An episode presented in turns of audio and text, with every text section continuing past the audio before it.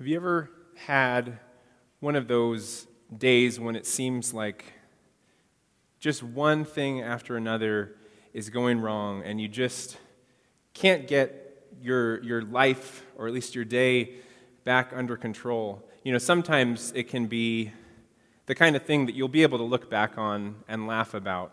You know, it'll be a, a funny story to tell your friends or share a, at a family reunion one of those one of those real life examples of Murphy's law, right? You know, anything that can go wrong will.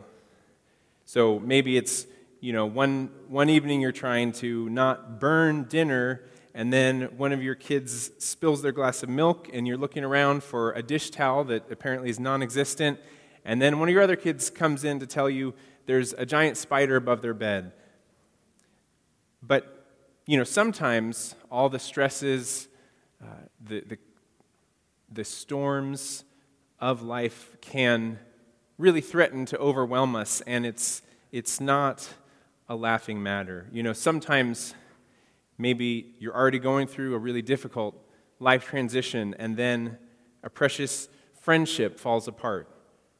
Or maybe on top of unemployment or, or financial instability, all of a sudden a devastating health problem is thrown into the mix.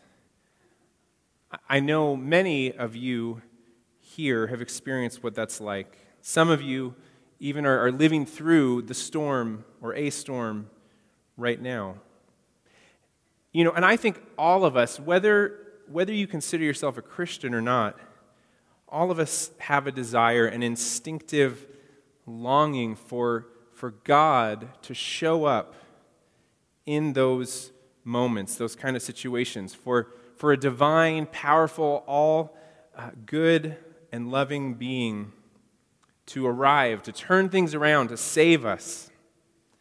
You know, we all know that this world can often seem chaotic, out of control, and, and we know that storms are inevitable sooner or later. So if God was going to show up for you, what would you ask him to do? What would it, what would it take? What would it require for him to rescue you? Well, this morning we're going to be looking uh, at in the Gospel of Matthew, chapter 14, verses 22 through 33. Uh, it's the story of Jesus walking on the water. And just by a little bit of a, a way of preview, um, both Pastor Tanner and myself, kind of in the coming weeks and months, we're kind of be, we'll be trading off occasionally on a series uh, called Portraits of Jesus, Portraits of Christ. And, uh, and so you can look forward to, hopefully, in the future, some other little snapshots from the ministry, from the life of Christ, and just seeking to answer the question who is, who is this person? Um, but today we're in Matthew chapter 14.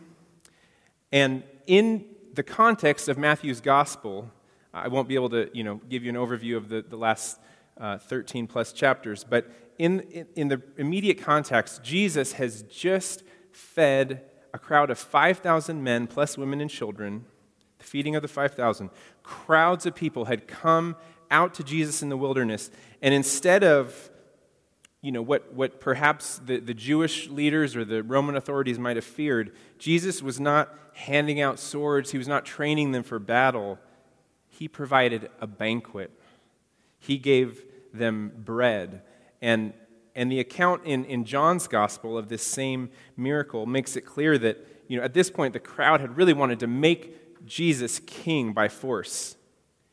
But you see, the thing is, Jesus had come to this earth to spark a revolution, but it wasn't the revolution that these crowds had in mind. Jesus was the Messiah, but he was going to Jerusalem not to sit on David's throne, but to wear a crown of thorns. And he would ride into town not to deliver his people from Roman op- occupation, but to deliver them from their sins. And so at this point, the crowd wanting to take him, make him king by force, he knew he had to get out of there, exit the scene. He needed to get his disciples out of there because they were much more prone to, to fall into that, that desire as well. And so we pick up the narrative. We'll begin reading in chapter 14, verse 22 through 33. Immediately, he, Jesus, made the disciples get into the boat and go before him to the other side while he dismissed the crowds. And after he had dismissed the crowds, he went up on the mountain by himself to pray. When evening came, he was there alone. But the boat by this time was a long way from the land, beaten by the waves, for the wind was against them. And in the fourth watch of the night, he came to them, walking on the sea. But when the disciples saw him walking on the sea, they were terrified and said, It is a ghost. And they cried out in fear. But immediately Jesus spoke to them, saying, Take heart, it is I. Do not be afraid. And Peter answered him, Lord, if it is you, command me to come to you on the water. He said, Come. So Peter got out of the boat and walked on the water and came to Jesus. But when he saw the wind, he was afraid, and beginning to sink, he cried out, Lord, save me. Jesus immediately reached out his hand and took hold of him, saying to him, O you of little faith, why did you doubt? And when they got into the boat, the wind ceased, and those in the boat worshipped him, saying, Truly, you are the Son of God.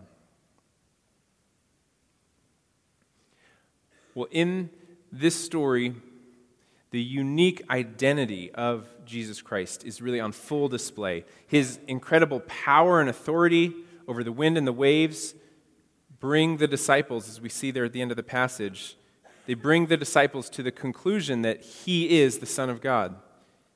And even though when they're left to themselves, the disciples only struggle through the storm, in his own perfect timing, Jesus arrives to comfort and rescue them. So, if I wanted to summarize the story in one sentence, uh, I, would, I, would, I would say it like this Jesus is the sovereign Lord who rescues from the storm, so worship him. And we'll, we'll kind of walk through this step by step um, as the outline of the sermon. But again, Jesus is the sovereign Lord who rescues from the storm, so worship him. So let's just begin with that, that first part Jesus is the sovereign Lord. I think if there's one thing Matthew wants us to learn from this story, it's that Jesus is the Son of God. He is the promised Messiah. And particularly as we see here, he is sovereign over the wind and waves. He's not just a, a great teacher, he's not merely a wise religious leader. He is the divine Son of God with power over every gust of wind and every wave, and he's sovereign over every circumstance and detail of our lives. Now, I think one thing that's crucial for us to, to see in this story is that, uh, as, as one commentator uh, phrases it, Jesus, in this, in this account of walking on the water, Jesus is both showing he is God and he is saying he is God. Both showing he is God and saying he is God. Uh, look again in verse uh, 20, beginning in verse 25. And in the fourth watch of the night, he came to them walking on the sea. But when the disciples saw him walking on the sea, they were terrified and said, It is a ghost, and they cried out in fear. But immediately Jesus spoke to them, saying, Take heart, it is I, do not be afraid. Jesus shows he is God as he walks on water. You know, throughout the Old Testament, throughout Hebrew Scripture, no one has power over wind and sea except Yahweh, the God of Israel, the one true God. It was, it was Yahweh who, who parted the Red Sea for Israel as they left Egypt and destroyed Pharaoh's armies.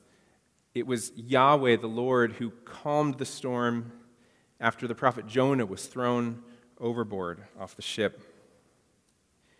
The Lord God the God of Israel, created the sea, created the land, and everything in them.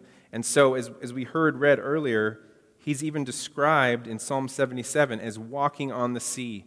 Psalm 77 19. Your way was through the sea, your path through the great waters, yet your footsteps were unseen. In, in a similar passage, Job, in Job uh, 9 8, Job says of God, Who alone stretched out the heavens and trampled the waves of the sea? So it's God alone who has the power to walk across the sea. And here Jesus is showing that he has that power. He is God. And by walking on the waves, Jesus isn't only demonstrating his authority over the natural elements, because throughout Scripture, the sea often symbolizes uh, the forces of evil, the chaos of this world. It's, it's, it's a dark place, it's powerful, it's deadly, and, and uncontrollable.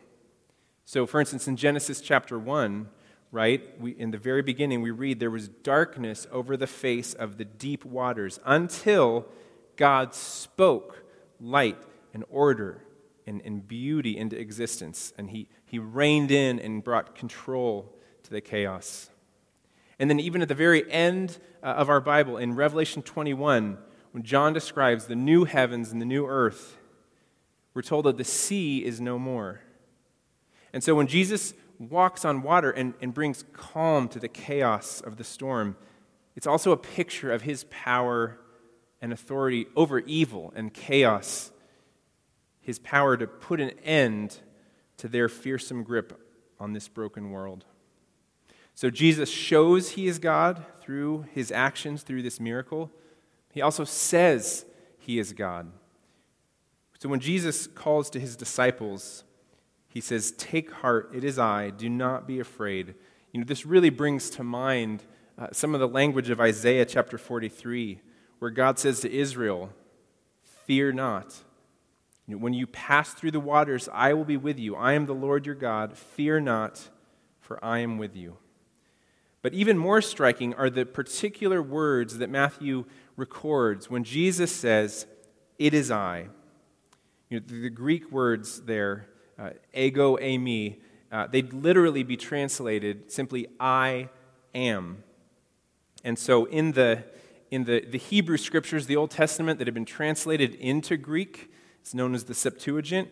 In that Greek translation, those exact same words, ego eimi, I am, are used in Exodus chapter 3, Exodus 3:14. The account when Moses is asking the Lord, "If I come to the people of Israel and say to them, the God of your fathers has sent me to you, and they ask me, what is his name? What shall I say to them?" And God said to Moses, I am who I am. And he said, Say this to the people of Israel I am has sent me to you. And so, as Jesus comes walking on the water and he calls out to his disciples, essentially he's saying, Don't fear, I am is here. He shows them that he is God and he says he is God. But even as we recognize that Jesus is the Son of God, that He is the sovereign I am. We also have to recognize that this storm is, is designed, it's by design to glorify the Son. Uh, consider again uh, what, what we read in verse 24 of this account. But the boat by this time was a long way from the land, beaten by the waves, for the wind was against them. And in the fourth watch of the night, he came to them walking on the sea.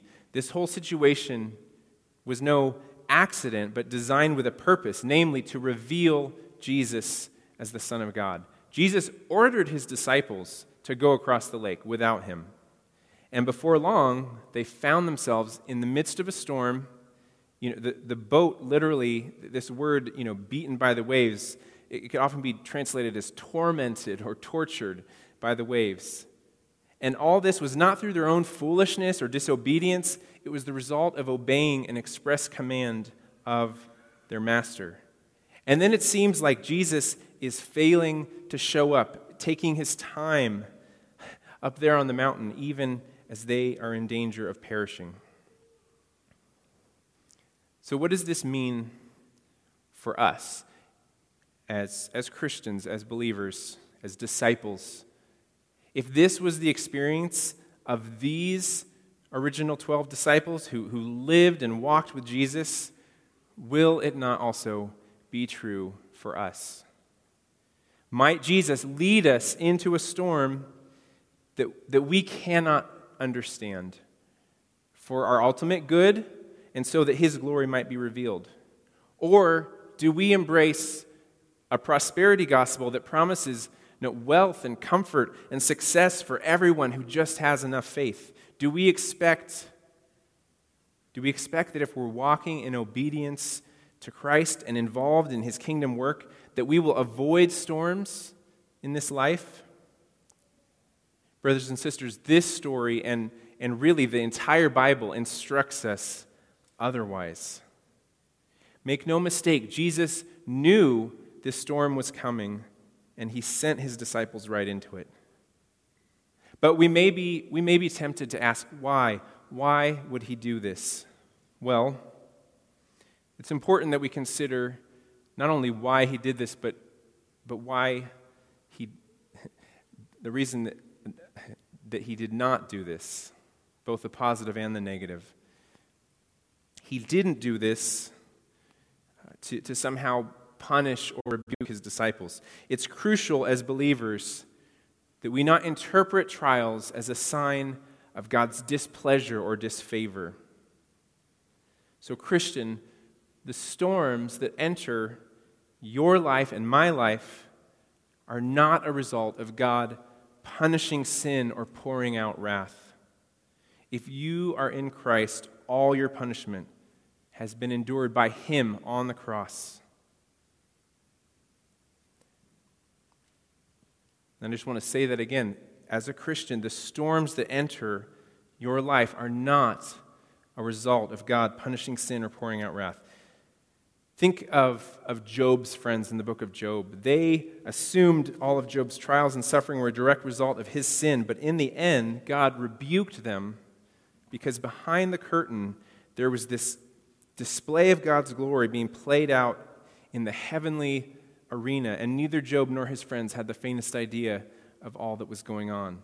And so when you walk through the trial, know that, that Jesus may be leading you through the dark valley in order to display himself to you and to others in an even more breathtaking way. The storm was the means Jesus used to reveal himself to his disciples. And really, we see this kind of thing throughout uh, the Gospels. So in, in the book of John, in John's gospel, in, in John 9, there's a, there's a man, Jesus' disciples ask uh, why this man born blind, uh, whether it, this was the result of his sin or the sin of his parents. And so Jesus says, It was not that this man sinned or his parents, but that the works of God might be displayed in him.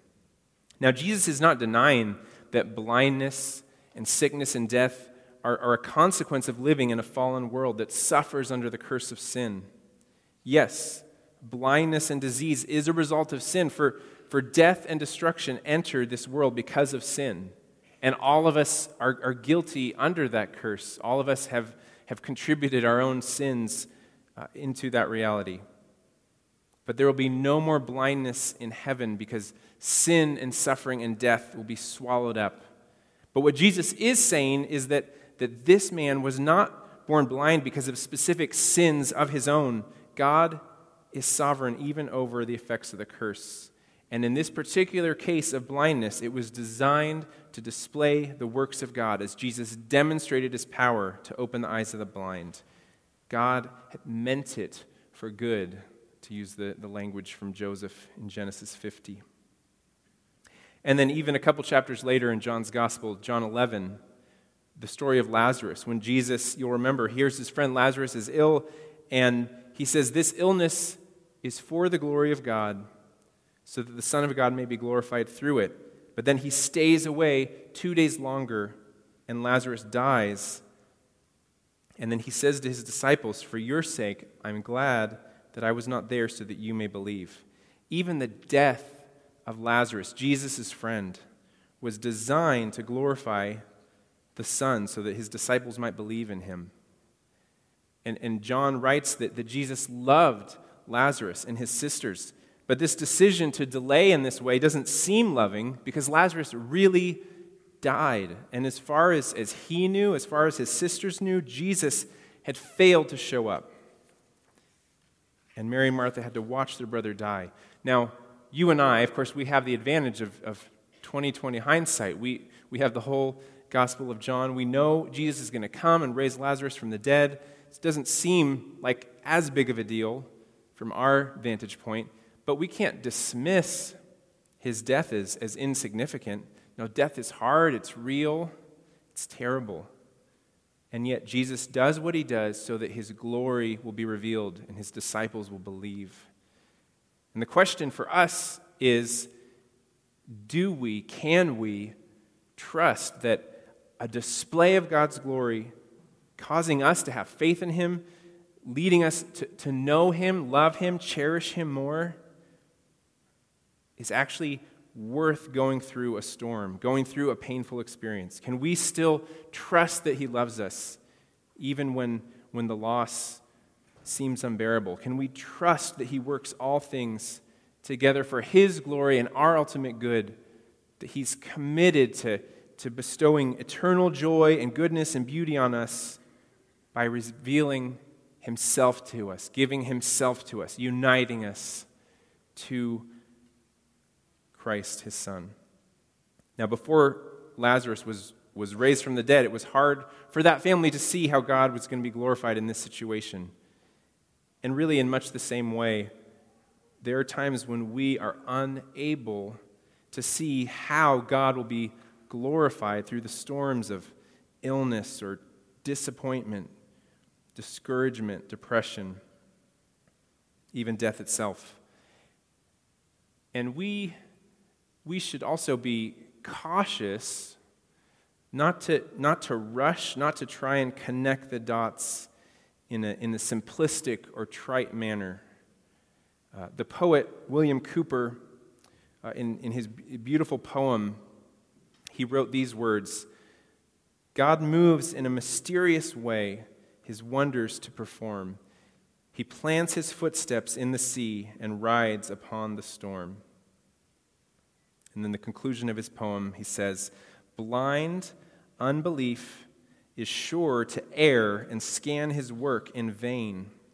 God is his own interpreter, and he will make it plain.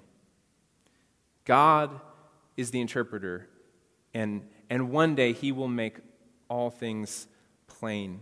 But there may be a season when all we can do is trust him and keep following, even when we can't see it knowing that when our resurrection comes, when all things are made new, when we no longer see in a mirror dimly but face to face, we will be able to understand what God was doing. And I think even more importantly, we will be able to better understand who God is. I know many of you have experienced significant trials, and, and you know what it means to per- persevere in faith while going through those trials. Sometimes the only thing that can carry us through the storm is a firm confidence that God is in control. You know, if, if God could take the most terrible event in history, the worst tragedy, the crucifixion of the Son of God by the hands of sinful men, and use it to accomplish the greatest good imaginable, the greatest blessing, surely He can also use our trials for good, whether or not we fully understand everything right now. But we know nothing can separate us from Christ's love, from the love of our good and sovereign Lord. So he is, Jesus is the sovereign Lord. And, and second, second point is that he's the one who rescues from the storm. So we've seen Jesus intentionally sent his disciples into the storm. That's not the end of the story because he doesn't abandon them he comes to their rescue, and nothing can hinder him, no obstacle can keep him. So again, we read in verse 25 In the fourth watch of the night, he came to them, walking on the sea. But when the disciples saw him walking on the sea, they were terrified and said, It is a ghost. And they cried out in fear. But immediately Jesus spoke to them, saying, Take heart, it is I. Do not be afraid. So we notice here that, that Jesus, he arrives in his own good time. When it says the fourth watch of the night, that means he didn't come till some sometime between 3 and 6 a.m. And they had set out in the evening, and, and Jesus had gone up onto the mountain. So clearly, his intention was not to come to their rescue the very moment the storm began. They probably were out there approximately eight hours or more before he came. So, what do we take from this? Well, first of all, we should never doubt that Jesus will rescue us from every, every terror, trial, or storm. He is our merciful Savior. He's promised that we will never perish, that no one can snatch us out of His hand. But sometimes that final deliverance may not come as quickly as we'd like. It may not come in this life. For some, the trial will last our entire lives. Like Paul with his thorn in the flesh, God might allow a long term trial to demonstrate to us and to others that his grace is sufficient. He is faithful. The trial might, might continue and remain to prove our faith is gold as we continue to trust, even when, when the answer to our prayers for, for deliverance is, is wait. But sometimes our Lord will show up in a, in a dramatic and spectacular way, walking on the water, displaying his awesome power. But, you know, in either case, all our hope must be in him as we wait for him to calm the storm and put all things right. But second, as Jesus' disciples, while we ultimately depend on Him, trust in Him to accomplish the rescue, it doesn't mean that we sit back and do nothing. Because, because Jesus is with us and He lives in us, He is the compassionate and merciful Savior, and we as His disciples are to imitate Him in reaching out to others with that same compassion and help and hope. And so sometimes that means stepping outside our comfort zone taking bold action in faith that God will help us. So we, we see a picture of this in this story in verse 28 with Peter. Peter answered him, Lord, if it is you, command me to come to you on the water. Jesus said, Come. So Peter got out of the boat and walked on the water and came to Jesus. You know, Peter often gets criticized or, or sort of given a hard time for his lack of faith, right? Oh, you have little faith. But at least, at least there was a little faith there, right? We should, we should give him credit for being the one out of all the disciples to leave the boat because he wanted to be where Jesus was. You know, in so many different ways, Jesus also calls us to step out in faith, to, to join him in his work. And he may call us to do something, something hard, something uncomfortable. And it might be, often it is, when we're in the middle of a storm. You know, what's, what's with that? Maybe it's really not a convenient time right now. But you know, the time to step out in faith is now. The time to obey is now. The time to, to follow Jesus' call to step out of the boat is now. It, it's the same kind of thing that Paul describes in 2 Corinthians chapter 1 when he writes, We do not want you to be unaware, brothers, of the affliction we experienced in Asia, for we were so utterly burdened beyond our strength that we despaired of life itself. Indeed, we felt that we had received the sentence of death, but that was to make us rely not on ourselves, but on God who raises the dead.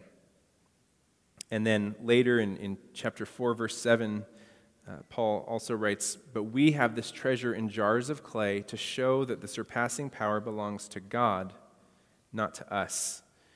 When God calls us to, to step out in love, even when we feel overwhelmed, we feel inadequate, it proves His power and it shows that, that we have something the world doesn't understand. And that might look like sacrificially helping a brother or sister in need, bringing them a meal helping them to move, even, even someone maybe you don't know that well. It might mean stepping out of your comfort zone to, to talk about your faith, your relationship with Jesus, with, with your coworker, with a fellow student, even though you're afraid. It might look like, as, as Tanner mentioned earlier in his prayer, being called to try to take the gospel to, to unreached places, unreached peoples and beginning that path of, of praying and, and getting counsel and preparing for that kind of uh, a, a huge step of, of faith. But Jesus calls us out of the false sense of safety that we have in the boat. He calls us to step out in faith so that we can be about His work, His mission, following in His steps. Now, some of you might look at this story and think, well, you know, is Peter really such a great example of faith? Doesn't he end up sinking in the waves? Doesn't he end up crying out to Jesus to save him? Yes, that's right. And you know, we are just like Peter. Uh, one commentator writes, uh, and I just, I love this quote, so I'm going to read you the whole thing. One commentator says, Peter is a symbol of believers. They, like he, are full of faith and unfaith, of feats and failures. Does this story teach disciples that they can believe and do great things? Or does it teach disciples that they cannot sustain faith by themselves and that sooner or later they too disbelieve and sink, thus needing, no less than outsiders, the miraculous Savior? The answer seems to be that the story teaches both.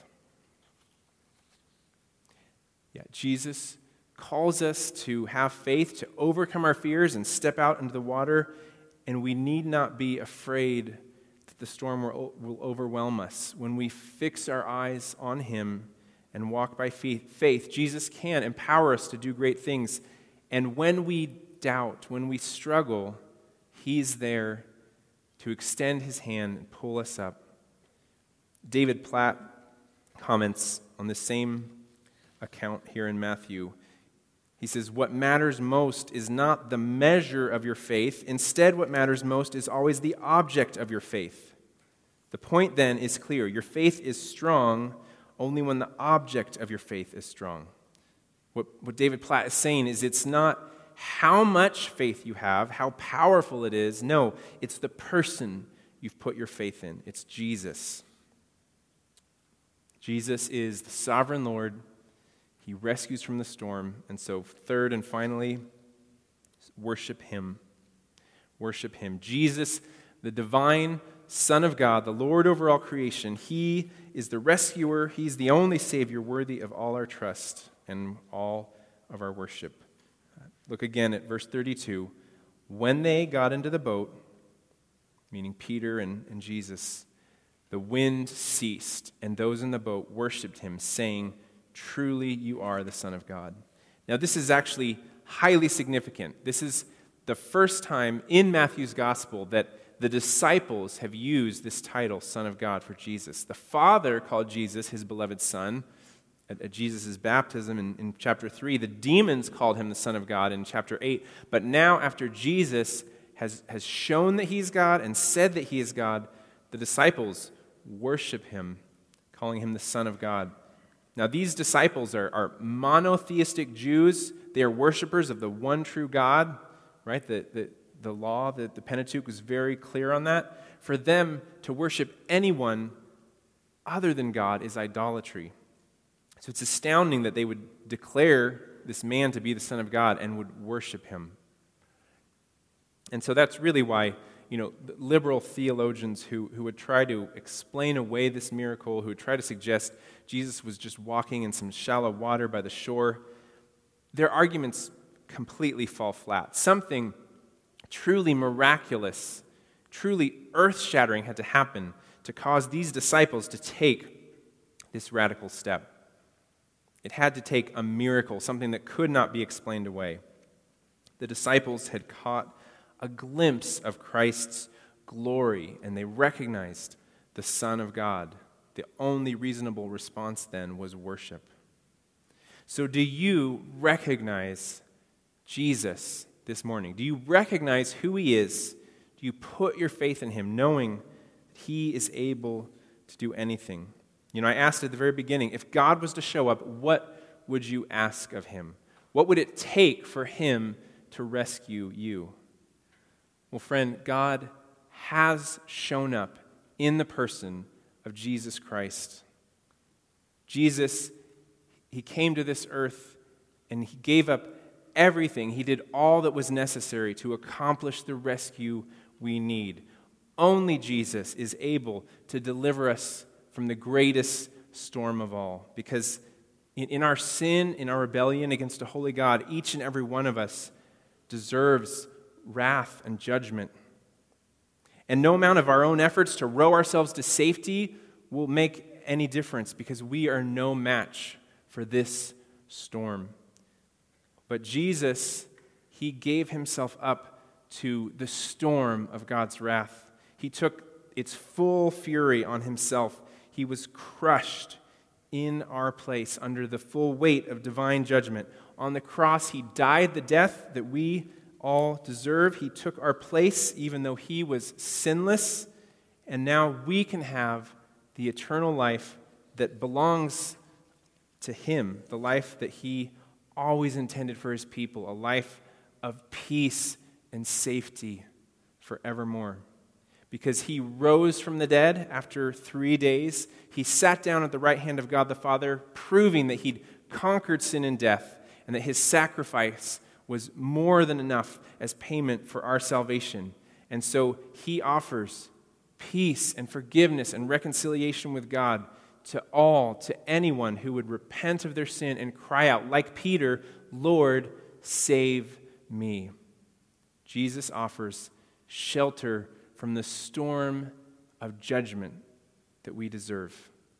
And that is the gospel. That's the gospel that, that as Christians we treasure and proclaim and live by. If you're here today, you've never embraced this gospel before, I would encourage you to, to, to talk to me, talk to one of the other pastors or elders here, or, or maybe someone who brought you today, just about what it would mean to put your faith in Jesus Christ and, and what it would look like to begin following him. And for those of us, South Canyon Baptist Church, those of us who are believers, let us fix our eyes on Jesus, the author and perfecter of our faith, this Savior who uses even the storms of life for our eternal good, who will rescue us from all our trials and bring us safely into his heavenly kingdom. His blood has washed away our sin. And the Father's wrath is completely satisfied. And so, what else can we say? What else can we sing but Jesus, thank you? Let's pray.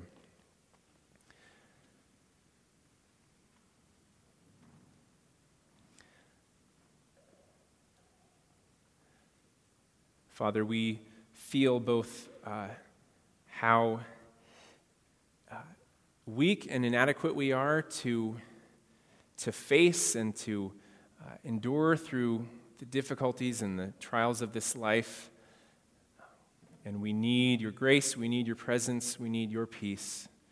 Uh, we also recognize, even, even as we look at this glorious passage, this glorious picture of your Son, uh, how difficult it is for us to, to fully see and to comprehend his glory, all that he is, all that he has done for us. And so we pray uh, even as we prayed at the beginning, uh, that you would uh, just open our eyes and work in us by your Holy Spirit, and that you would now just receive our praise, and our adoration to, to Jesus, his, his wonderful grace and his mercy, that he is always a present help in our time of need. We thank you for that. We thank you for him. In Jesus' name, amen. Let's stand.